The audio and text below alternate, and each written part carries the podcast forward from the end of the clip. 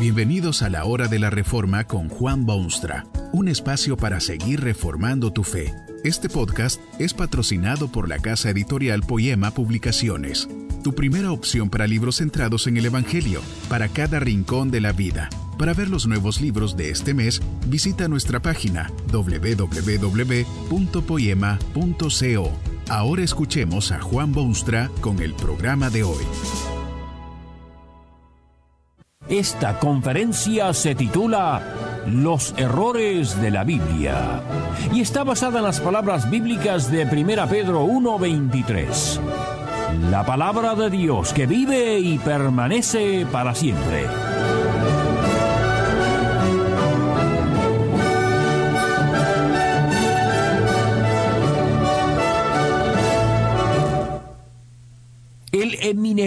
Eminentísimo filósofo francés predijo hace mucho que en cien años la Biblia estaría totalmente fuera de moda y desacreditada. Habrá sido inteligente y docto Voltaire, pero en esto sí que se equivocó a lo grande. Sigue siendo extremadamente popular este libro. Algunas porciones selectas se han publicado en cantidades que marean. Nuevas traducciones y versiones aparecen con velocidad vertiginosa. Eminentes estudiantes y hombres de fama internacional citan sus pasajes. Y sin embargo, hay quienes sinceramente creen que no deben aceptar lo que la Biblia dice porque la Biblia contiene serios errores. Será cierto que hay errores en la Biblia, esto es cortante, pero así contesta esta pregunta un famoso filólogo bíblico. Muchas de las discrepancias o diferencias aparentes existen solo en la imaginación de escritores escépticos y puede atribuirse a malentendidos perversos de críticos interesados. No hay libro que haya sido atacado con más frecuencia o mayor violencia que la Biblia pero tampoco hay libro que haya tenido más o mejor influencia sobre el mundo entero. Un conocido historiador inglés da comienzo a uno de sus volúmenes sobre la historia de Inglaterra con estas palabras el cambio moral más extraordinario que jamás le haya llegado a cualquier país le llegó a Inglaterra durante el reinado de Isabel a partir del Parlamento Largo. Inglaterra pasó a ser un pueblo del libro y ese libro era la Biblia. La Biblia trae luz, despierta conciencias, impulsa el progreso, concientiza, para usar un vocablo de modernos orígenes. Pero hay quienes se excusan de prestarle atención porque dicen que contiene errores. No cabe duda que los llamados errores de la Biblia son ficticios, aparentes. No hay uno solo que luego de un poco de estudio cuidadoso y objetividad común no pueda ser fácilmente resuelto. Muchos de estos errores aparentan serlo hasta que uno se da cuenta que la Biblia es un libro viviente, que fue escrito a lo largo de larguísimos siglos y no en una semana o mes o año. También es necesario recordar la variedad inmensurable de escritores que fueron usados para dar forma a este mensaje del cielo. Algunos fueron poetas, pero hubo otros que eran reyes. Algunos eran gente de estudio, pero otros rudos pescadores. Hubo apóstoles, pero también ganaderos. Además, ¿No cree usted un poco vanidoso eso de que si algo no se entiende hay que tildarlo automáticamente de erróneo? Al fin de cuentas, ¿quién es este pusilánime ser que se vuelve juez infalible de conceptos que provienen del mismo cielo? ¿No cree usted posible que lo que parece una contradicción no es otra cosa que falta de profundidad de pensamiento? Sería sumamente difícil aceptar las divagaciones desorientadas de algún pseudo estudiante cuando la realidad demuestra que hay miles y millones de excelentes ciudadanos en todo el mundo que afirman abiertamente que la Biblia es una maravilla extraordinaria, sin reservas mentales ni prejuicios. Esta misma gente afirma con igual entusiasmo que la Biblia, toda la Biblia, es la palabra de Dios, es infalible en sus enseñanzas y sin errores de ninguna clase. Piense usted en el calibre de quienes proponen estos errores de la Biblia. ¿Quiénes son los que se atreven a semejante aseveración? En términos generales se trata de personas que de antemano no tienen interés alguno en este libro. No deja de sorprender el hecho de que muchísima gente que no quiere saber nada de la Biblia consume muchísimo tiempo con demostraciones de que la Biblia contiene errores. ¿Será esto una avenida psicológica que justifica sus decisiones peligrosas? En otros casos se trata de gente que ha estudiado muy poco estas cosas. Y también es cierto en este renglón de actividad que un poco de saber es cosa sumamente peligrosa. En muchos otros casos, los que propagan la idea de que hay errores en la Biblia son personas con intereses creados. Quieren defender ideas o sistemas obviamente contrarios a lo que enseñan las sagradas escrituras. Usted sabe que muchísima gente en este mundo rechaza el mensaje bíblico. Se trata de la inmensa mayoría. Piense usted un momento en el porqué de las cosas. ¿Por qué será que hay gente que tiene tanto interés en demostrar que la Biblia contiene errores? ¿Por qué gastan tanta energía y consumen tanto tiempo en algo que ellos mismos creen es erróneo y sin fundamento? No es porque la Biblia contiene errores, sino más probablemente porque no creen su mensaje, porque le tienen miedo al Dios que se revela en sus páginas.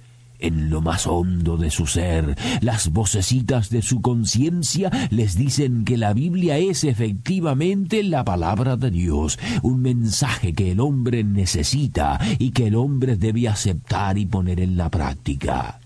Pero en los recintos amplios de su mente el hombre prefiere dar curso a su rebeldía natural en contra de Dios y ensoberbecerse y ubicarse en el pedestal de sus propios juicios y opiniones. Intelectualmente rechazan lo que sus corazones requieren para obtener paz y salvación. Estos supuestos errores de la Biblia son, en última instancia, apreciables bendiciones. Demuestran que la Biblia no es el producto de algún impostor inteligente que quiso dominar a la humanidad. Mantienen en estado de alerta a quienes se dedican a su estudio y examen. Obligan a quienes adoptan este libro como el estandarte de sus vidas a estudiarlo e investigar su contenido. ¿No cree usted lógico y natural que un libro que fue escrito por inspiración del mismo cielo contenga algunos conceptos inalcanzables para la mente limitada del ser humano? No fue fácil para el autor de la Biblia, que es Dios mismo, comunicar a un mundo sordo y ciego su mensaje de resonancia y brillo celestial. En la Biblia, sin embargo, en vez de errores, puede usted hallar extraordinarias maravillas. La primera es la de su formación. A través de larguísimos milenios y por intermedio de variadísimos escritores, no hay libro que pueda compararse en su formación y orígenes con este de. Vea usted la maravilla de su unidad. Aunque escrito a lo largo de tantísimo tiempo y a pesar de tantos autores y a pesar de sesenta y seis libros distintos, el mensaje bíblico es maravillosamente único. La historia del plan divino para salvar al hombre. O piense usted en la maravilla de su edad. Es antiquísimo, por cierto, uno de los más antiguos que se conocen, y al mismo tiempo el más extraordinariamente moderno y contemporáneo en popularidad, pero también en su contenido. Fíjese usted en la maravilla de su venta. No hay ni ha habido jamás un libro que se venda y publique en mayores cantidades o con mayor frecuencia que la Biblia. Hoy mismo y en todo el mundo hay millones y millones que desean este libro casi tanto como su pan cotidiano. Esto lleva a otra maravilla humanamente inexplicable el interés que despierta entre las multitudes del mundo, sin distinciones de clases, nacionalidad, sexo o raza. no es tan solo que la gente compra este volumen, sino que también lo lee y estudia. Contemple usted la maravilla de su lenguaje, aunque escrito por muchos tipos distintos y muchos de ellos de mínima cultura, la Biblia contiene un lenguaje superior, apasionada poesía, magnífica prosa, historia irrefutable y literatura jamás igualada. Una maravilla más, la de su conservación a través de los siglos de la historia. Ejemplares de a montones han sido quemados en pública hoguera y ha sido libro terminantemente prohibido por autoridades civiles y religiosas de muchísimos segmentos históricos del mundo. Hoy mismo hay lugares donde se pone en la cárcel a quien sea sorprendido con un ejemplar de las Santas Escrituras. Dice un autor, no hay división de ejército alguno que haya ganado las batallas que ha ganado la Biblia. Ninguna fortaleza ha sufrido tan largos sitios como la Biblia. Ninguna peña ha sido tan castigada por los huracanes y sacudida por las ráfagas del viento. Y aún se encuentra firme y fuerte. Errores en la Biblia Supóngase usted que contiene posibles o supuestos errores en un máximo de 1%. Recuerde que esto es una mera suposición de posibilidades o suposiciones. 1%. ¿Qué hace usted con el otro 99%?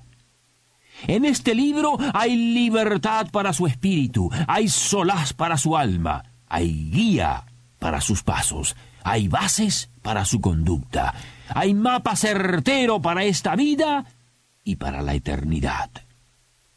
Rechazarlo porque tal vez contiene errores es, bueno, es el error más grande del hombre. Que este mensaje nos ayude en el proceso de reforma continua según la palabra de Dios. Si quieres profundizar en la exposición bíblica, puedes buscar más recursos en www.poema.co. Allí encontrarás libros que te ayuden a entender la palabra de Dios y aplicarla a tu vida. Poema, el Evangelio para cada rincón de la vida. Nos vemos en el próximo episodio de La Hora de la Reforma con Juan Bonstra.